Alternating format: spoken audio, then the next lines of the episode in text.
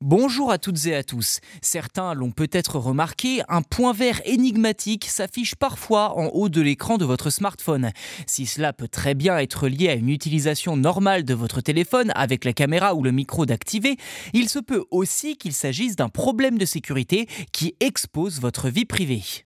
Comme je viens de le dire, lorsque ce point vert apparaît sur l'écran de votre smartphone, il indique que l'une de vos applications utilise la caméra et ou le micro de l'appareil. Il s'agit tout bêtement d'une petite fonctionnalité de confidentialité qui a été intégrée par les géants Google et Apple pour offrir une transparence immédiate sur les activités des applications.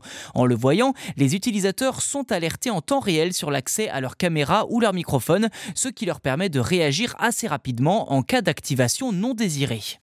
Car en effet, nombreux sont les cybercriminels qui cherchent à accéder à des données confidentielles. Dans certains cas, il peut s'agir d'espionnage vidéo si la caméra est allumée ou audio quand c'est le micro, voire même parfois les deux. Alors si vous vous retrouvez un jour dans une situation similaire et soupçonnez quelqu'un de vous espionner, voici quelques conseils que vous pouvez appliquer pour régler le problème. Déjà, vérifiez les autorisations accordées aux applications de votre smartphone, surtout celles récemment installées.